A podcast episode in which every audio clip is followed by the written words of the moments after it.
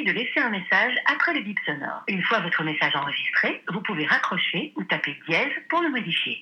Hello, c'est moi, tu vas bien ? Dis, est-ce que je t'avais dit que j'avais commencé à me mettre à regarder des séries turques ? Alors, je sais pas trop comment ça a commencé. Je pense que j'ai dû tomber sur une bande-annonce sur YouTube et ça m'a intriguée. Je pensais regarder un seul épisode et en fait, je suis carrément en train de regarder une série en entier. Genre vraiment, tous les lundis, je suis au taquet, je regarde l'épisode sous-titré. Enfin, c'est, c'est scandaleux cette histoire. Alors, au-delà de l'histoire à l'eau de rose, tu vois, Cendrillon des temps modernes, c'est assez intéressant culturellement et plus que ce que je ne l'avais imaginé. Déjà, géographiquement, pour une fois, l'intrigue ne se situe pas à New York ou Los Angeles comme la plupart des séries américaines et du coup j'ai carrément envie d'aller à Istanbul maintenant. Puisque je regarde en sous-titré, c'est aussi intéressant de découvrir une nouvelle langue et l'accent de celle-ci. D'ailleurs, vu que, tu vois, je pense que ça fait trois quatre mois que je regarde cette série, enfin, j'en regarde deux maintenant, mais je pense que je sais dire bonjour, au revoir, merci et je t'aime en turc. Côté intrigue, comme je te disais, c'est toujours des histoires d'amour ou de classe sociale et des manipulations familiales, ce qui montre aussi l'importance de la famille dans leur culture et un peu les règles de dating. Là où d'habitude dans les séries ça se saute dessus toutes les cinq minutes, tu vois pas ça dans les séries turques. Hein. Déjà avant un bisou, et je te parle pas du bisou auquel tu penses, je te parle juste d'un smack sur la joue,